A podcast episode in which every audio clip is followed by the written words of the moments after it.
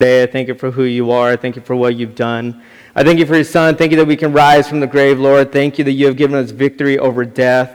I thank you, Lord, that there's a life everlasting. Thank you for who you are. I just pray you bless this time. Speak through me. Open up our hearts. Open up our minds to receive your word today, Lord, as we come uh, for you. It's not about us, it's all about you, and I thank you for that. In Jesus' name I pray. All right, so let's go ahead and read from Scripture. Today we're going to read from Philippians 3 um, 4 through 14. And it says, Though I also might have confidence in the flesh, if anyone else thinks he, he may be confident in the flesh, I more so. Circumcised the eighth day of the stock of Israel, of the tribe of Benjamin, a Hebrew of Hebrews, concerning the law, a Pharisee concerning zeal, persecuting the church, concerning the righteousness which is in the law, blameless.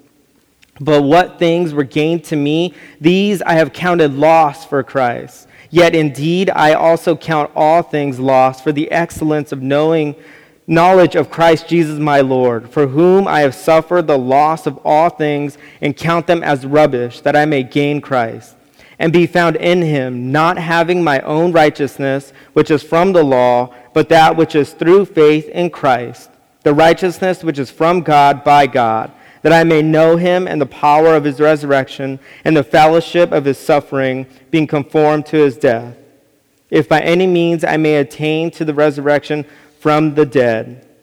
Not that I have already attained or am already perfected, but I press on that I may lay hold of that for which Christ Jesus has also laid hold of me. Brethren, I do not count myself to have uh, apprehended, but one thing I do, forgetting those that are behind and reaching towards what is ahead, I reach towards the prize uh, for which God has called me heavenward in Christ Jesus. So, as you know, um, I am not Pastor Shannon. uh, my name is John. I work with, I'm the director of youth and young adults. I work with the middle school and high school students. Um, so, just so you heard that correctly, I am not a middle school or high school student. I work with the middle school and high school students. Um, my wife and I have been here a total of 30 days, so 30 day anniversary. Awesome. It's been such a blessing. Thank you so much. We're so happy to be here.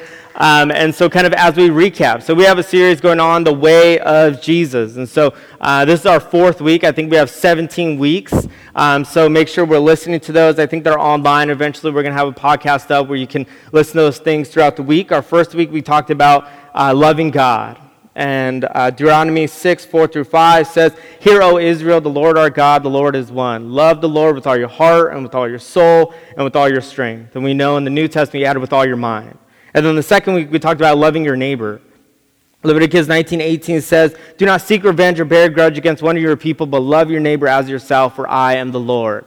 Um, and so, what I love about what Jesus says when he comes and they ask him, "Hey, what the, what's the greatest commandment?" And he says, "Well, love God, uh, but also love your neighbor." But I love that he answered the greatest thing you could ever do is to love somebody, right, and to love God. And I think that's so beautiful.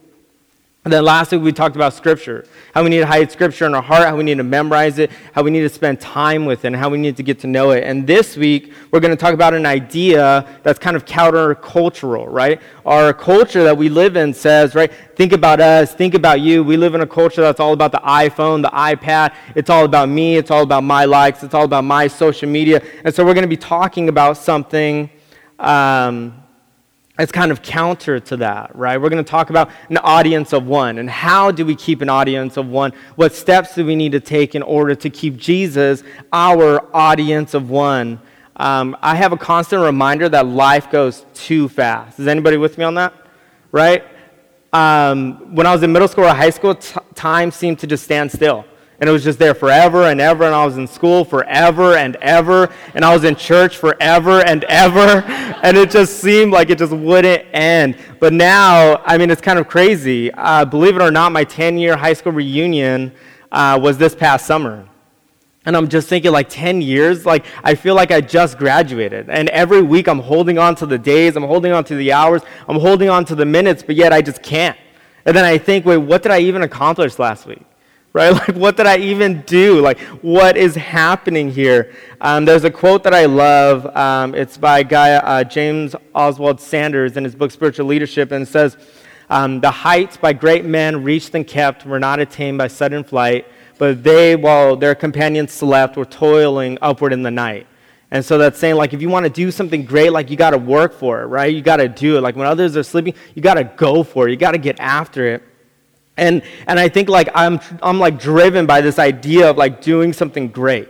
And when I was in high school, when I was in middle school, when I was in college, like, I was driven by this idea of, like, I want to do something great right? I want to do something awesome. I want to do something where I'm going to be known for like ever, right? Where everyone, like, you can Google me and you'll see my picture. Like, that's what I want. And it's funny, I actually do Google myself and I, my picture is not there. So I don't know if we have any like tech people that can help me out with that. that would, that's a life, life dream right there.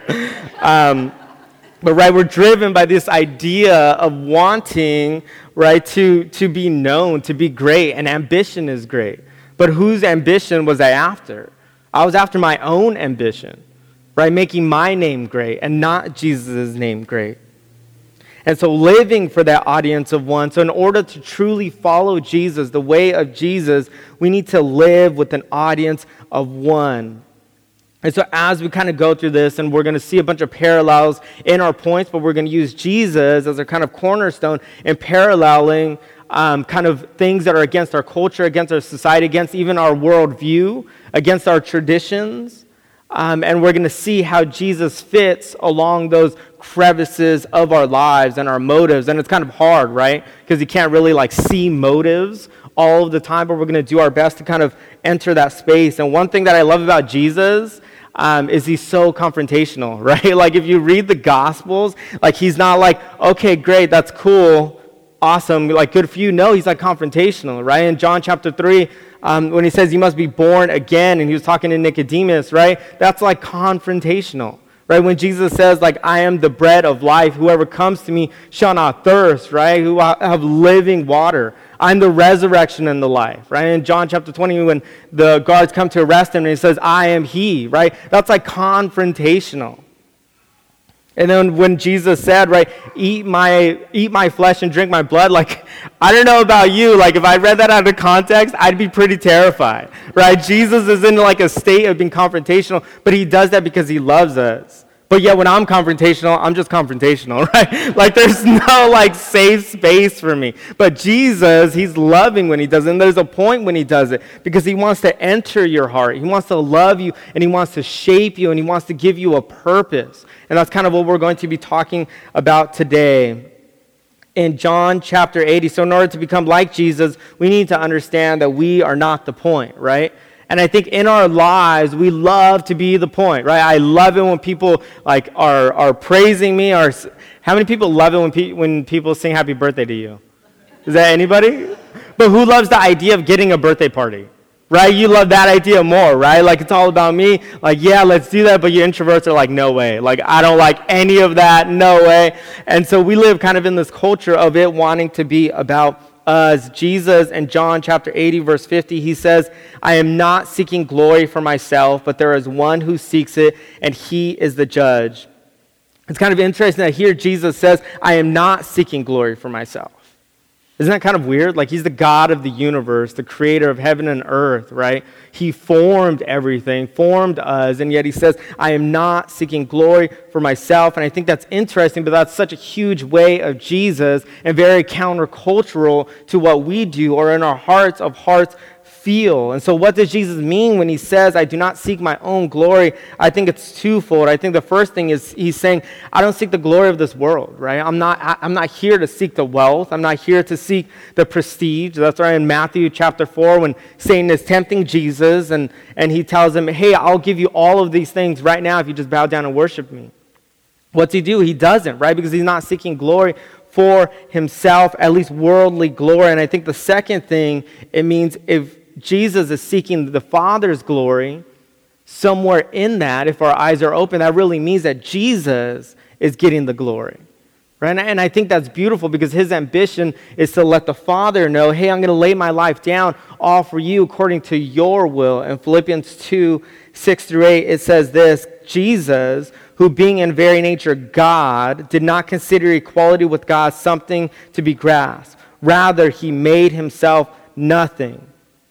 Again, not seeking his glory. By taking the very nature of a servant, being made in human likeness, and being found in appearance as a man, he humbled himself and became obedient to death, even death on the cross. Right? Even death on the cross. He humbled himself because he knew that he was going to seek his own glory. Right? He knew that he was going to be obedient to what God had called him to. And I think that's so beautiful. So if Jesus was seeking glory for, his, for himself, when he came, he would have been the actual king of the Jews at that moment. Right? If he was seeking glory for himself, he would not have chosen the 12 disciples that he chose. Right? The band of misfits. He wouldn't have chose them. Right? He would have chose the cream of the crop. He would have not let, he would not have let Satan even tempt him. He would have not allowed someone he knew who was going to betray him to be part of his team. If he wanted glory for himself, he wouldn't have washed his disciples' feet. If he wanted glory for himself, he wouldn't have been spat on. He wouldn't have been crown of thorns. He wouldn't have been hit. He wouldn't have been stripped. He wouldn't have been flogged. He wouldn't have done these things if he was seeking the glory for himself because he was in the understanding that it's an audience of one, right? I do what I do not for me, but for my Father. Right? That's why I'm here.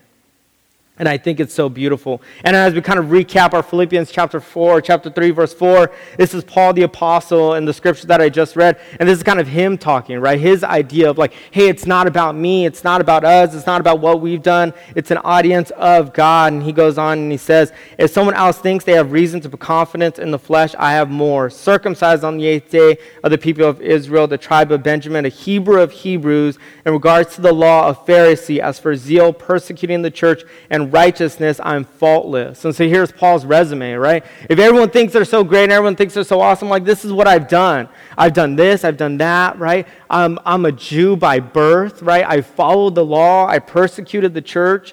But then he goes on to say in verse 7 But whatever were gains to me, I now consider loss for the sake of Christ. What is more, I consider everything a loss because of the surpassing worth of knowing Christ Jesus my Lord. And I don't know about you, but sometimes I just don't feel like that. You know, like counting everything as a loss, right, for the goodness of knowing Jesus, right? Because sometimes Jesus isn't always first in my heart. I don't know if I'm alone in that, right? But as we live in this world and as we walk and as we breathe, it's this understanding, and we're at this constant battle of, of me versus, right, the, my flesh versus the spirit that's inside of me. And I think we're going to be in this constant battle forever, right? Of, of what do we do? How do I do it? Why do I do it? What are my motives? And I love, but whatever were gains to me, I now consider loss for the sake of Christ because Paul knew that in his journey, he wasn't the point. Right? Do you think Paul would have suffered what he suffered if he was the point? No, he just would have married, settled down, got an okay job making tents, right? He would have like been fine. But he, but God, but he knew God didn't call him to that. God called him to not be the point. So what did he do? He went out and he was a missionary. He was the reason why the gospel went to so many new cities and so many new lands because he laid down his life and said, "Jesus, I am not the point. What do you want me to do?" Right? Same thing in Isaiah. Then I heard the voice of the Lord saying, Whom shall I send and who will go for us? And Isaiah says, Here am I, send me. Here am I, send me. As Sarah and I were uh, kind of praying through coming here, and we were kind of, uh, we came and we applied. Um, and this was a verse, actually, that's kind of funny, is that's a verse that Sarah and I have had memorized since we were in high school. And it's a verse that we've had, uh, we've kind of prayed through and we've kind of trusted God with. And it's kind of funny um, how, how he uses those prayers that an innocent or I guess naive, right, 15, 16 year old is praying at night and memorizing and meditating on. Here am I, O Lord, send me, send me. It's not about me, send me. And so in all this, I've learned a lesson. Be careful when you pray scripture because, because you never know what God's going to do with that. But I think it's so beautiful, right, that God has a plan. But if it was about me, right, if it was about my comfort, I would have stayed in LA where all of my family is, right? If it was about joy, right, I would just be doing whatever I wanted. I wouldn't be married, right? If it was about, like, I would be, uh, oh, my bad. I didn't mean it like that, right? I meant, I meant because we as people are naturally selfish, right? We want, I love you. Um, I'm just going to walk off stage now um, and have someone holier than me finish up. But if anyone uh, can take me out to lunch, that'd be great. So. But this idea of wanting things for ourselves is, is like natural, right? Like we want things for us. We want to be in comfort. We want to be happy, right? We want these things, but we have to realize that the way of Jesus, the cost of discipleship, means that it's no longer about us. Right? And we're going to get into that a little bit later, but the verse goes on. We're going to skip to verse 14. It says, I press on towards the goal to win the prize which God has called me heavenward in Christ Jesus. And then before that, he says, but I haven't even attained this yet, right? I'm not even there yet. I know what God has called me to, and I haven't attained it yet, but I'm going to keep going. And I think that's where we are, right? We're at a state where we're not attaining it, and some days we're like not even close, right? But then some days when we come to church, right, we're a little bit more holy, and then it's a little bit more closer. But he says, I press on towards the goal. I keep going because I have an understanding, and I know that I'm not the point.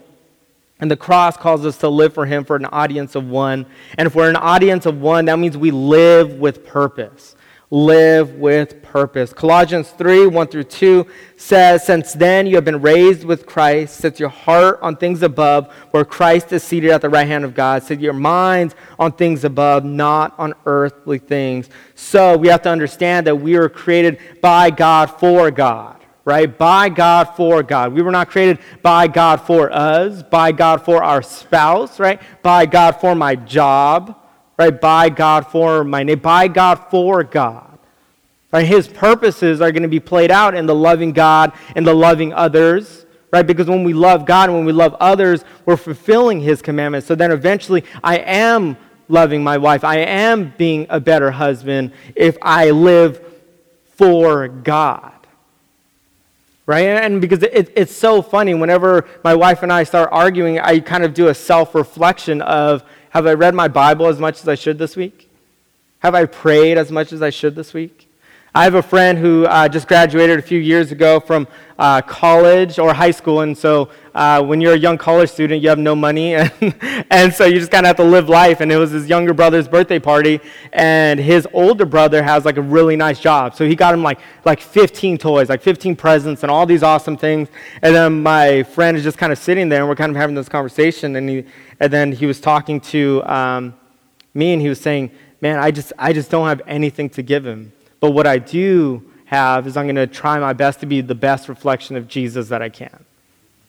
I think at the end of the day, like that's the best present, right? But guys, that's no excuse for an anniversary gift. So, yeah, don't, don't do that. Yeah, I've tried, and it does no, just kidding. It just doesn't work, right? We were created by God for God. Isaiah 43 says, 43 7 says, God created us for his glory. Isaiah 49 says, God called Israel for his glory. God rescued Israel from the Philistines for his glory. Romans 9 says, God raised up Pharaoh for the glory of his name. God defeated Pharaoh at the Red Sea to show his glory. Ezekiel 20, God spared Israel in the wilderness for his glory. 1 Samuel 7, God gave Israel victory uh, for his glory. 1 Samuel 12, God did not cast away his people while they're in the, in the chaos for the glory of his name. Ezekiel 36, God restored Israel for the glory of his name. So, in order to live for an audience of one, we need to live for purpose and for him. Uh, 2 Corinthians 5, 13 through 15, it says, If we are out of our right mind, it is for Christ. If we are in our right mind, it is for you. For Christ's love compels us, because we are convinced that one died for all, and therefore all died. And if he died for all, those who live should no longer live for themselves, but for him who died for them. And so, what's that saying? Right? Jesus is saying, I've died for you. Right? So, you are now dead.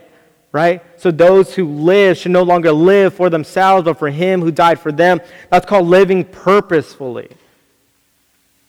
And I think that's so beautiful, and I think that's so wonderful that God has called us for purpose, right? We were not just created to live and, and to breathe, right? And to enjoy, then to die, then to be in the ground forever and ever. But He called us for life, right? I ran out of that grave. I have life. I have purpose. I have meaning. I have hope. There's hope in this world. And so if you're here today and you don't feel that hope, let me encourage you that God has a purpose for your life. He has a plan for your life that's far more um, better than anything we could comprehend. Right? And so when we're living for an audience of one, we're driven and we're living for purpose. But what I love about that is there's an idea of an invitation.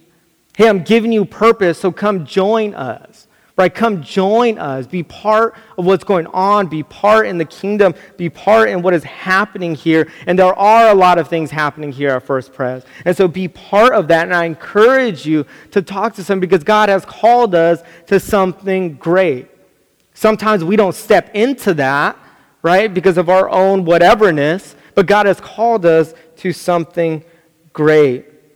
And so, the last thing here, in order to follow in the way of Jesus and have an audience of one, we need to check our motives and our actions. So, what drives us, right? What moves us? Why do we wake up, right? What is the point? 2 Corinthians 4 16 through 18 says, Therefore we do not lose heart. Though outwardly we are wasting away, yet inwardly we are being renewed day by day. For our light and momentary afflictions are for achieving for us an eternal glory that far outweighs them all. So if we fix our eyes, so we fix our eyes not on what is seen, but on what is unseen. Since what is seen is temporary, but what is unseen is eternal. And so this whole idea of audience of one, we know as Christians, God has called us um, to live a life in front of others. Right? There's a public life that He has called us to in community with each other so that our works and what we do, that they'll see Christ through how we live. Right? Because Christianity, as we know, was not meant to be in a box. Not meant to be in a small box, not meant to be in a big box, not meant to kind of just pull him out as you need him, right? We know that Christianity wasn't meant, or Jesus wasn't meant to be in a box, but it was meant to be lived out, but there's also a part of an audience of one that means just kind of solitude. That means just one on one. So for the next three weeks, Pastor Shannon's going to be unfolding prayer in solitude. He's going to be unfolding how we need to do good works, not for everybody to see, right? Everybody, look, I'm walking somebody across the street, right? Oh, I'm sorry, I'm late for work. I had a somebody, uh, their car wasn't working, and so I really had to help them. You know, like, like God didn't call us to do things like that, right? Sometimes He called us to the secrecy of good gifts, right? When we give, we don't need to say, hey, everybody, I'm giving this person so and so, right? Sometimes we just need to do and He's called us to that life. And then He's also going to be talking about fasting. Uh, right? Don't fast and tell everybody, oh, guys, don't talk to me. I'm in a bad mood because I've been fasting, right? God didn't call us to something like that, but He called to this idea of, of an audience of one, and I think it goes in um, a heart check and, a, and um, a motive check and what we're doing. Because I think a lot of the times it's just as simple as, God, I want to offer my life to you. Because as we read the Gospels and as we read about Jesus and we read about Paul, those people were driven by Jesus. Everything that they did, and my prayer, my hope for my life and our lives is that we are driven with the same passion in who Jesus is. Right? Because as we know, time goes by very fast. Time goes by very quick, and I don't even remember what I did yesterday, right? Like it just goes by so fast. And I think God has called us to something greater than what we've been stepping into. And most times, it's in the audience of one. It's in, I don't care about whatever else is going on here, right? I just care about Jesus. So here's an example. Let's say you randomly at this moment combusted into flames. Boom, you're on fire. I know it's not going to happen, right? Unless they're super in the spirit. But um, so, boom, you're on fire. What is your what is your first thought? What do you guys think? Stop, drop, and roll. Is your first thought like, oh man, I hope my hair looks good? Right? it's your first thought, like, oh, did my shirt get untucked? Right? Oh, no, like, what's going on? Oh, I don't know, middle school, high school kids, right? Oh, is that like cute girl or boy like looking at me or whatever, right? Like, like what is our like first thought when that happens? It's none of those things, right? It's like, get out of my way. I need, I'm like dying, right? Like, get out of my way. I need to go, stop, drop, and roll. I need to go like jump in a pool. I need to go do something. And I think our relationship with God should be the same way right? It doesn't matter who's raising their hands, who's not, right? It, does, it doesn't matter who's looking at me, who's not. It, it, it doesn't matter, right? Because I need to live for Jesus alone. And I'm going to close with this in John chapter 3. One of my favorite stories. I actually didn't really um, understand this story until this past week when I was soaping. Um, and it's John and his disciples. And it goes on to say Then there arose a disciple. Uh, or a dispute between some of John's disciples and the Jews about purification. And they came to John and said to him, Rabbi, Rabbi, he who is with you beyond the Jordan, to whom you have testified, behold, he is baptizing, and all are coming to him. And Jesus or John answered and he says, A man can receive nothing unless it has been given to him from heaven. You yourselves bear witness that I am not the Christ, but I have been sent before him. And this verse stood out to me, and, and I didn't even know it was in Scripture, but in verse 29 it says, This is what John says. He who has the bride is the bridegroom. The bride belongs to the bridegroom. I think that's so beautiful.